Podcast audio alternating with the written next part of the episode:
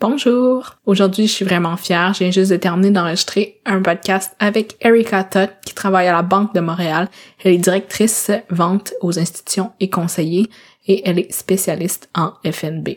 Pourquoi je suis fière? C'est parce que depuis un an, bien entendu, j'en apprends vraiment plus sur la finance, puis sur euh, mon propre argent, puis mes propres investissements. Et je dirais que peut-être qu'il y a un an, je me serais sentie beaucoup moins à l'aise de discuter avec elle qui travaille dans la finance depuis vraiment euh, de nombreuses années. Mais aujourd'hui, je comprenais vraiment tout ce qu'on disait, heureusement, parce que c'est moi là, c'est moi qui l'invite sur le podcast. Mais aussi, je trouvais que c'était bien vulgarisé, puis j'espère vraiment que ça va vous aider à faire des, investissements, puis surtout à vous lancer et aussi à vous faire aimer passionnément votre argent. Bonne écoute. Bonjour Erika, bienvenue sur le podcast de Nancy. Bonjour Rosie, merci beaucoup pour l'invitation aujourd'hui. Merci à toi d'avoir accepté de venir nous parler de probablement un sujet qui te passionne, euh, euh, les l'argent, les investissements et euh, tout ce qui s'y rattache. Si tu veux, tu peux peut-être commencer par parler un peu de toi, de ta carrière, de ta vie personnelle, même si tu veux l'aborder. Oui, absolument. Ben, la finance, évidemment, ça me passionne beaucoup. Je suis un, un gros nerd, mais euh, c'était pas ma première carrière en fait. Euh, c'était pas en finance. J'étais entraîneuse physique après d'avoir complété mon bac euh, d'affaires à Concordia. Donc, euh, j'ai été entraîneuse pendant cinq ans. Et euh, finalement, ce qui m'a ce qui m'a motivé de me relancer en finance, c'était une de mes clientes euh, d'entraînement physique. elle faisait des ventes institutionnelles sur Wall Street dans les années 90. Puis c'était elle qui m'a encouragée d'aller prendre mon titre de CFA puis de me relancer en finance. Donc, c'est vraiment grâce à elle elle m'a motivé beaucoup de, de faire ça. Parce que quand j'ai commencé à gagner de l'argent comme entraîneur, euh, je, faisais beaucoup de recherches comment l'investir. Puis euh, je suis devenue très très passionnée euh, sur les marchés, sur les placements. Puis le plus que j'ai lu, le plus que je voulais en savoir. Puis finalement, ça ça m'a mené de prendre mon examen de valeur mob, puis ensuite de prendre l'examen, les examens CFA. Wow. Fait que cette rencontre là a vraiment comme changé ta carrière personnelle. Ben, Ma vie, absolument. Oui, puis on, on demeure amis aujourd'hui, euh, ce qui est vraiment le fun.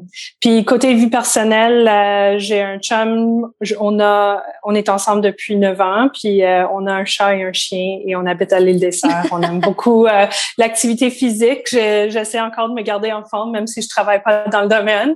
Ben mais on, habite ici sur le bord de l'eau, puis euh, on essaie d'aller marcher, d'aller faire des randonnées euh, à, chaque jour.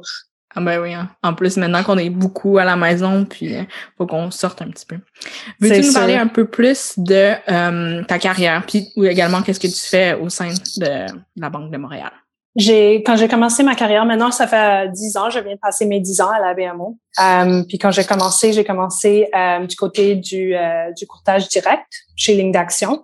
Puis je faisais la science, la service à la clientèle euh, et aussi la négociation. Donc, j'aidais les clients à placer leurs euh, transactions, puis je répondais à toutes leurs questions.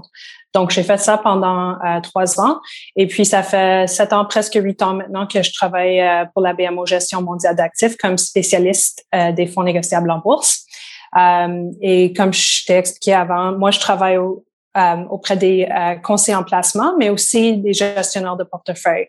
Donc, non seulement euh, les conseillers en placement qui gèrent l'argent des particuliers, mais je couvre aussi les institutions comme les fonds communs, comme les family office ou les fonds de pension. Peux-tu nous parler un peu plus des FNB? Oui. donc, un FNB, comment je l'explique, c'est comme un fonds commun, mais ça transige sur la bourse comme une action.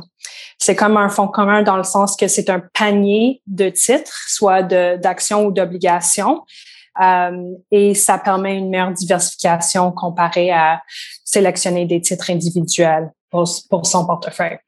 Euh, donc, je trouve que les FNB, c'est une très belle façon de diminuer ses coûts d'investissement, euh, d'avoir une portefeuille très bien diversifié, puis euh, ça, ça rend aussi la vie plus facile au niveau de la rééquilibrage.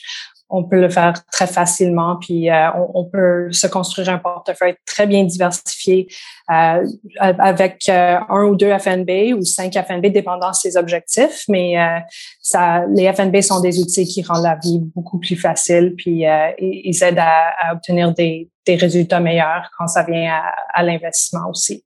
Puis je crois que c'est relativement assez nouveau dans le, dans le domaine de l'investissement.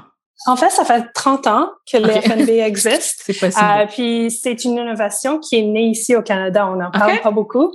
Euh, mais des fois, quand je donne des présentations aux, investisseurs, euh, je demande comme point de départ, euh, qu'est-ce que les FNB ont en commun avec le basketball puis les Bloody Caesar? Puis la, la réponse, c'est que euh, ils étaient inventés ici au Canada. Et ça fait 30 ans maintenant euh, depuis la, la, première FNB a été inscrite euh, sur la bourse de Toronto. Je disais, je pensais que c'était relativement nouveau parce que ces temps-ci, ou peut-être que tu l'as remarqué, moi, ben, je travaille dans le marketing web, je, je, je vois souvent la publicité web, mais on dirait que je vois beaucoup de publicité de toutes les banques puis toutes les institutions qui euh, mettent de l'avant leur FNB. Fait que je sais pas si c'est juste plus à la mode, en guillemets, ou est-ce que tu y aurait une... On a vu beaucoup, beaucoup de croissance euh, dans le domaine des fonds négociables en bourse au Canada euh, dans le dernier décennie, mais je te dirais encore plus dans les derniers cinq ans. quand j'ai commencé à la BMO du côté des FNB, il y avait cinq fournisseurs au Canada. Puis maintenant, on est rendu 39 fournisseurs. Donc, il y a beaucoup plus de compagnies puis beaucoup plus de produits qui existent sur le marché maintenant. En fait, euh, sur le marché canadien, euh, il y a en excès de 1000 FNB qui transigent. Donc, il y a beaucoup de choix. Euh, la BMO, on est un, un parmi les, les plus importants fournisseurs au Canada. On est le deuxième plus grand, mais ça fait dix ans de suite qu'on est le numéro un en vente au Canada de tous les de tous les fournisseurs. Puis, admettons, j'imagine que euh, de ce que je comprends du FNB, c'est que euh, des personnes, comme mettons à la BMO, vous choisissez des actions, comme tu dis, ou des titres, puis vous les mettez dans un panier. Mais ça dans un panier. Ça veut dire que aussi, par exemple, une autre banque pourrait décider de mettre les mêmes titres comme dans leur, leur panier à eux, mais ensuite, nous, on choisit avec qui on veut faire affaire. C'est bien ça? Ça se peut que les fonds soient similaires de, d'une banque à l'autre? Il y a beaucoup de fonds qui sont similaires, mais au, au tout début, les FNB étaient une façon de répliquer un indice, d'avoir les mêmes rendements qu'un indice. Donc, si on achète un, un FNB indiciel qui réplique un indice, euh, la plupart des FNB indiciels vont être presque identiques d'un fournisseur à l'autre. Donc, si vous l'achetez de iShares, de BMO, de Vanguard, euh, ça va vous donner pas mal la même chose. Puis les frais euh, parmi les, les, plus grands fournisseurs, ça va être identique aussi. Euh, mais on a vu beaucoup d'évolution au niveau des produits, comme j'ai mentionné au, au, cours des cinq, dix dernières années ici au Canada. Donc, on a plus de choix en termes de stratégie. Donc, il y a plus de stratégies qui sont gérées activement ou qui sont gérées euh, mis activement ou basées sur des règles.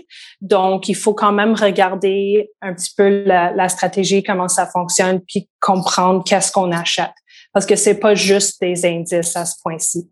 Euh, la, la, plupart au début, c'était oui, c'était c'était des indices, euh, mais maintenant, il, il existe beaucoup de différentes sortes de stratégies. On est parlé déjà dans un, un, autre épisode de podcast que j'aime beaucoup des FNB, c'est que justement, c'est des professionnels qui travaillent, je dirais peut-être même 24 heures sur 24 pour optimiser ces euh, portefeuilles-là. Fait que c'est certain que c'est mm-hmm. quasiment un no-brainer. Quand, quand tu t'y connais pas trop, mais tu te dis, bon, ben c'est sûr que j'imagine que les gens font font les leur travail correctement. Fait que je pense que c'est vraiment une, une stratégie intéressante que moi, personnellement, dans mon portefeuille, j'utilise un point que euh, on aborde souvent dans les avantages des FNB, puis j'aimerais peut-être que tu élabores un peu plus là-dessus, c'est qu'on dit que c'est beaucoup moins dispendieux que des euh, de faire des, des investissements comme disons plus ben, différents ou traditionnels, je sais pas comment on le dirait exactement, mais est-ce que tu peux parler un peu plus de ces coûts-là? Oui, absolument. Donc, euh, un fonds commun traditionnel, c'est généralement c'est géré activement. Donc, il y a un gestionnaire qui est en train de sélectionner des titres quoi vendre, quoi acheter. Euh, et avec un FNB, comme j'ai comme j'ai expliqué, euh, il y en a beaucoup qui sont passifs, donc il n'y a pas de euh, gestionnaire actif qui sélectionne des titres, donc ça ça réplique les rendements d'un indice. Donc c'est à cause de cette différence là qui sont beaucoup moins coûteux. Euh, la, le frais, les frais de gestion euh, en moyenne pour les fonds communs euh, gérés activement, les fonds traditionnels au Canada, ça peut être euh, entre 1,5% jusqu'à 2, 2 et demi. Donc, ça peut être assez dispendieux. Puis pour un FNB, euh, si on sélectionne quelque chose qui est euh, passif puis réplique euh, les rendements d'un indice, ça peut être aussi peu coûteux que 0,05 en termes de frais de gestion ou 0,10 ou on peut avoir un portefeuille qui est équilibré, diversifié, mais quand même passif pour 0,2% Donc, c'est une fraction du coup des, fonds gérés traditionnellement. Pour mentionner aussi, comme j'ai mentionné, il existe maintenant des stratégies euh, en FNB qui sont gérées activement ou qui sont basées sur des règles qui est comme le mi-chemin entre le passif et la gestion active. Euh, et pour ces genres de stratégies-là, les coûts sont généralement autour de 0,3, 0,4% et pour les FNB qui sont gérés activement, ça, ça pourrait être un petit peu plus, plus dispendieux vers le 0,7 euh, mais il existe beaucoup, beaucoup de stratégies maintenant. Il existe beaucoup plus de choix qu'avant. Est-ce que est-ce que n'importe qui pourrait décider d'investir dans un FNB? Euh, oui, donc euh, pour investir dans un FNB, euh, il suffit d'avoir euh, un compte de courtage direct en ligne. Donc, on peut les acheter soi-même très facilement. on peut aussi les acheter si on travaille avec un, un conseiller de valeur mobilière en plein exercice. si on travaille avec un planificateur planificateur financier, excuse-moi. Euh, on peut les acheter avec un planif, mais généralement, ça, serait en format fonds commun, donc dans un fonds indiciel ou dans un fonds commun qui investit dans des FNB. OK. Puis, est-ce que euh, tu voudrais nous dire, mettons, est-ce qu'il y a des chiffres sur combien il faut investir? Est-ce qu'il y a un minimum? Je sais que j'imagine que on peut, sky is the limit, mais est-ce qu'il y a comme un minimum minimum pour investir dans un FNB?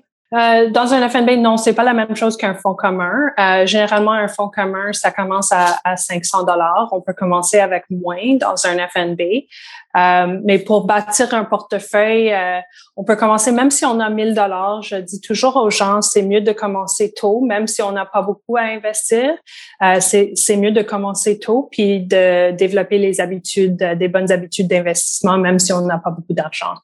Et mhm. euh, les FNB, ça rend, ça rend la tâche plus facile parce que même avec 1000 dollars, on peut avoir un portefeuille qui est assez bien diversifié à travers le monde.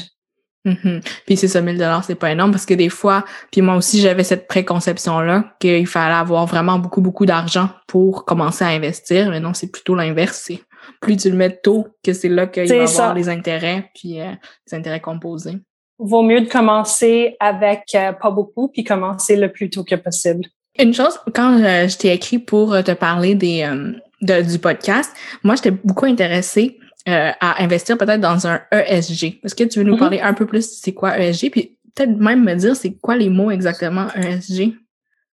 Donc, ESG, les stratégies de ESG sont axées autour des facteurs environnementaux pour le E, social pour le S et la gouvernance pour le G. Euh, donc, on regarde euh, les aspects comme euh, le changement climatique, les pollutions liées à une société en particulier. Pour l'aspect social, on regarde les compagnies qui prennent sérieusement la santé de leurs employés et la rémunération, par exemple. Euh, donc, c'est quelques aspects que les stratégies EHG euh, euh, privilègent. Et en généralement, les fonds EHG, ce qu'ils font, ils donnent ils donnent un cote à les sociétés et les sociétés qui gèrent mieux ces risques ou ces aspects auront une meilleure pondération à l'intérieur du fonds. Euh, donc, euh, avant, ça fait quelques années qu'il y avait la perception dans le marché que les fonds EHG euh, sous-performeront euh, les, les, les, placements traditionnels. mais maintenant, on a assez de données, on a assez d'historique sur ce genre de stratégie qu'on peut prouver que la performance est quand même assez semblable aux indices traditionnels, même un petit peu mieux parce qu'ils gèrent ces, ces risques-là. Euh, et je, je, te, je te dirais aussi, Rosie, que ça devient de plus en plus populaire, pas juste mm-hmm. auprès des, euh, des investisseurs euh, particuliers, mais aussi il y a beaucoup de demandes du côté institutionnel des fonds de pension. qui veulent vraiment investir dans des compagnies qui gèrent bien ces risques-là, puis font attention à, à ces facteurs-là. Euh, dans les ESG, puis tu me corrigeras si je me trompe, mais il y a également le facteur comme de l'équité salariale, puis des euh, exactement. des euh, comment dire des, des compagnies comme woman owned dans le fond qui sont dirigées par des femmes puis ça aussi ça fait partie des facteurs dans les ESG donc c'est sûr que absolument. Donc c'est la diversité la, diversité euh, de, de, de l'équipe de gestion, mais aussi de, des employés au niveau des employés de la firme. Um, et il existe des stratégies de placement qui sont axées sur ça en particulier. Comme chez nous à la BMO, on a une stratégie, le, le, Women in Leadership. Donc, euh, on, on, on, est à la recherche des compagnies euh, qui ont un minimum de 30 en, des femmes euh, en direction, en position euh, de cadre. Super. Et il y a beaucoup de recherches, en fait, qui, qui prouvent que les sociétés qui sont mieux diversifiées euh, au niveau des genres, au niveau de la race, sont, sont mieux performantes aussi. OK. C'est intéressant à, entendre. Tant mieux, hein, c'est le fun oui. d'avoir ces, ces chiffres-là, ces statistiques-là. Et je trouve ça encourageant aussi, même dans la finance, parce que quand j'ai commencé à la BMO il y a dix ans, il y avait moins de femmes à ce mhm. temps-là, mais même au cours des, des derniers dix ans, j'ai remarqué une grosse différence. Euh, les, les, équipes sont, il y a beaucoup plus de diversité, de diversité, donc euh, je trouve ça très excitant, très motivant et euh, j'essaie toujours d'aider la prochaine génération de mhm. femmes. je suis, je me suis impliquée récemment dans les cercles de mentorat ici à l'interne à la BMO. Donc, euh, j'ai quatre femmes que je vais mentorer euh, prochainement dans leur carrière. Je trouve ça vraiment, vraiment cool que, que je pourrais aider comme ça. Traditionnellement, c'est un domaine qui était beaucoup plus masculin, la finance. tu dis qu'il y a comme plus de femmes, mais est-ce, est-ce que on est rendu à l'équité ou pas encore? Pas encore, pas encore. Euh, quand j'ai commencé, c'était comme genre moins de 10% qui étaient des femmes dans l'industrie. Puis euh, en ce moment, je te dirais, on est au niveau de d'entre 20 et 25% J'aimerais bien avoir 30, euh, 35 ou même 50% mais je pense que ça s'en vient.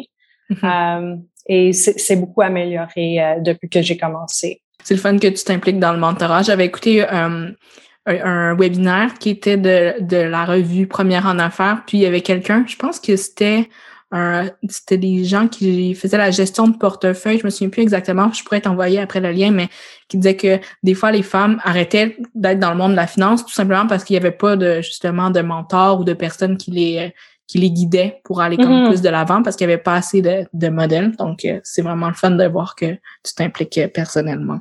Puis, quand, tant qu'à continuer à parler de toi comme plus personnellement, est-ce que tu veux nous parler de ta relation avec l'argent? Ça, c'est un sujet que j'aborde beaucoup sur le podcast puis partout, sur toutes les plateformes de Nancy, le money mindset. Est-ce que tu peux dire, toi, mm-hmm. Erika, j'aime l'argent, puis tu le dis comme sans, sans tabou?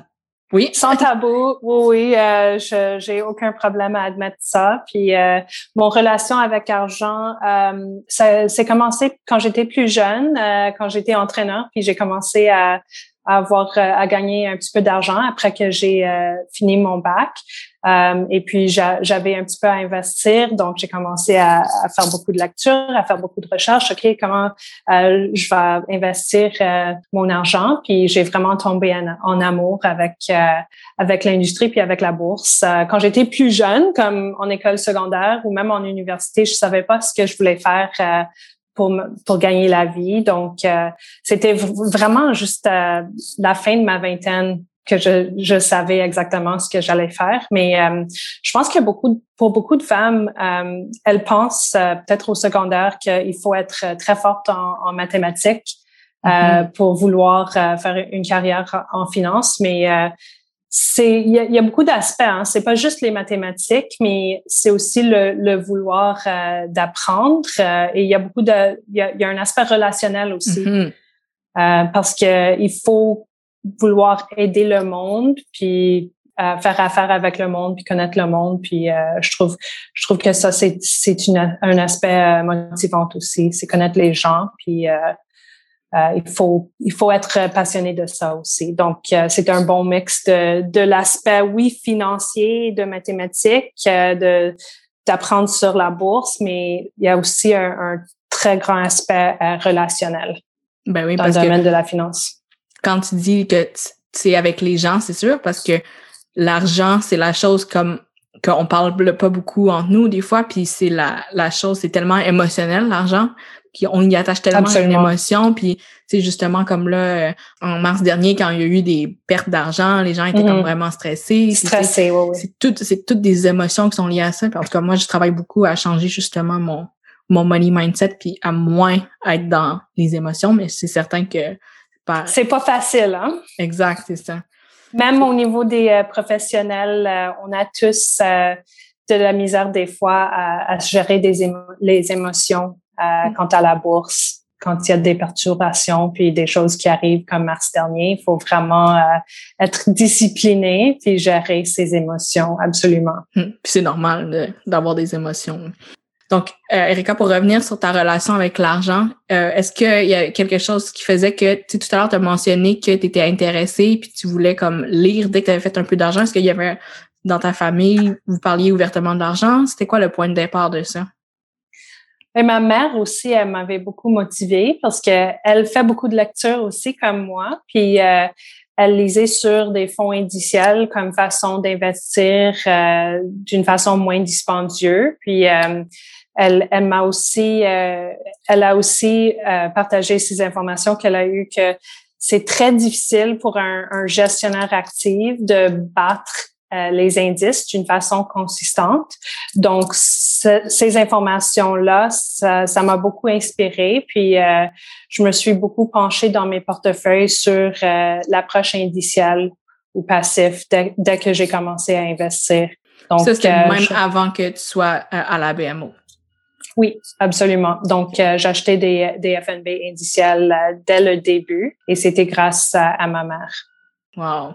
Pour, comme quoi, ça vaut la peine de tout de suite parler d'argent avec ses, avec ses enfants ou avec sa famille parce que ça fait du chemin quand, euh, quand on y repense. Là. Puis là, maintenant que tu un, justement que tu travailles à, la banque puis que ça fait partie eh de comme juste une curiosité puis une passion, une passion pour les chiffres. C'était une curiosité puis c'est devenu une passion avec euh, au cours du temps.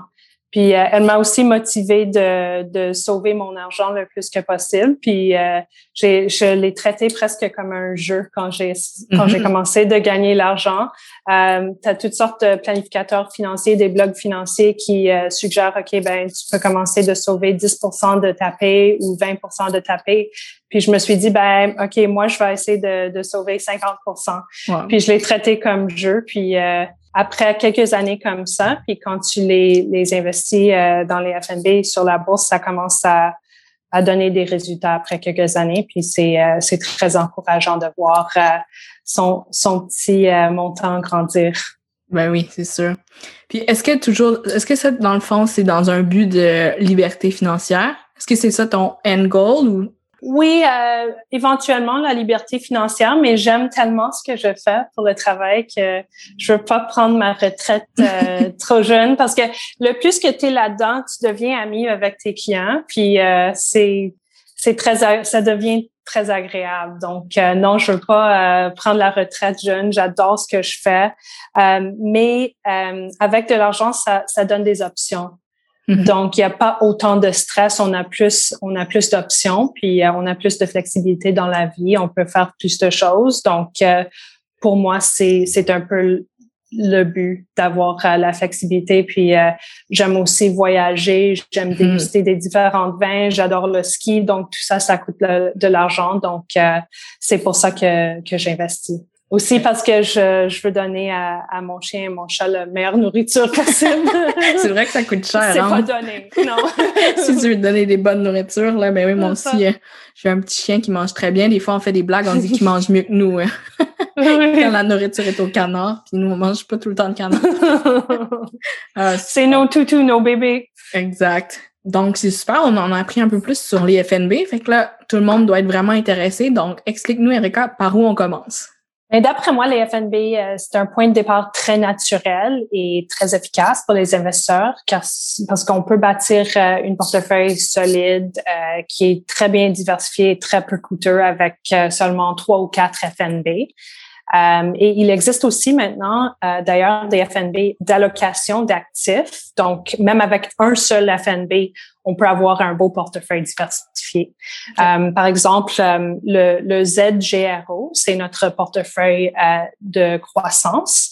Et puis, ça vous donne exposition à un portefeuille de 80% en actions puis 20% en obligations qui est diversifié à travers le monde pour un frais de gestion de 0,18% donc très, très peu coûteux. Euh, donc, celui-là, ça a un 20% en obligation, mais si vous êtes axé vers la croissance à long terme, puis si vous n'avez pas besoin de, de cet argent au cours des prochaines 10 ans ou plus, euh, là, je dirais, vous pourrez considérer euh, des FNB 100% en action, euh, tels que le ZGQ, c'est notre euh, fonds mondial d'action de qualité, donc des actions de la meilleure qualité fondamentale à travers le monde. Celui-là, j'adore. Il y a aussi pour les investisseurs qui sont intéressés dans les placements EHG, les facteurs EHG, on a le EHGG, encore 100% en action.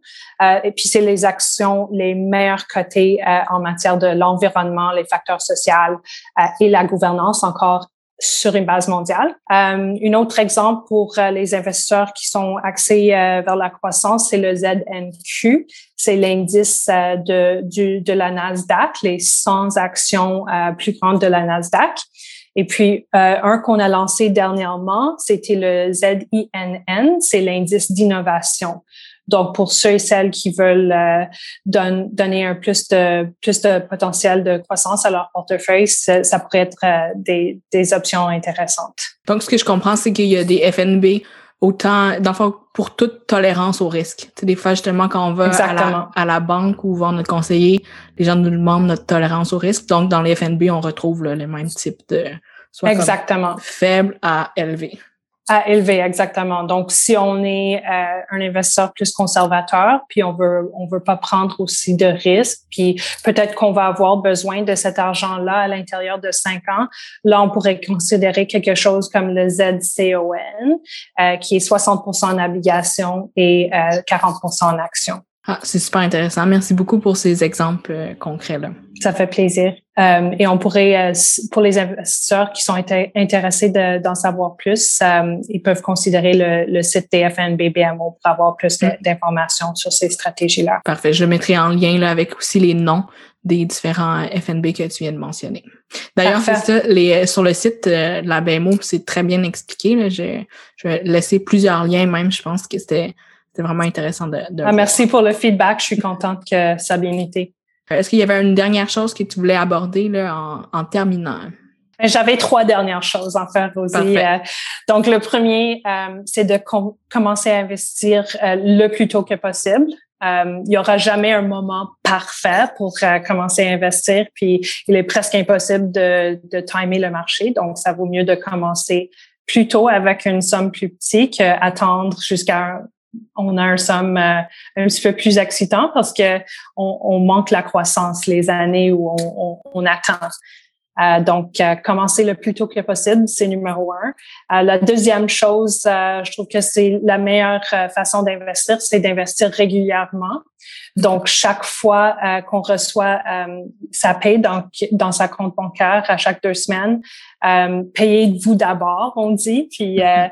je trouve que c'est, c'est, c'est une bonne façon d'accumuler son argent au fil du temps. Puis, ce que je fais à chaque fois que je me fais payer à, chaque deux semaines, je mets de côté un pourcentage spécifique et j'essaie de, de mettre à côté le plus que possible et j'investis cette somme-là à chaque deux semaines. Donc ça, c'était la deuxième chose, d'investir régulièrement et payez-vous d'abord.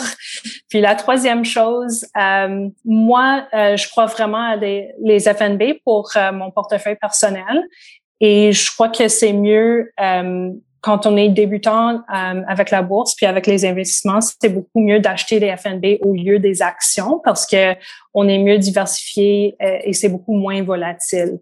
Hmm. Donc oui, avec les actions, on peut super bien faire, mais aussi on, on peut perdre comme la moitié de notre classement beaucoup plus facilement qu'avec un FNB. Donc euh, je trouve qu'un FNB c'est une belle façon de, de s'assurer qu'on est bien diversifié et ça aide à réduire la, la volatilité par rapport au titre individuel. Donc, pour moi, la plupart de mon argent, c'est dans les FNB. Oui, je garde peut-être un petit peu de un petit peu de mon portefeuille pour acheter des actions individuelles, mais euh, comme conseil, je, je dirais pour euh, ceux et celles qui sont en train de commencer, c'est euh, une meilleure chose de commencer avec avec les FNB et non les actions des titres individuels. Merci beaucoup, Erika, de nous avoir parlé plus de ce qui te passionne, puis des chiffres, puis de l'argent. J'étais vraiment contente de t'entendre aujourd'hui.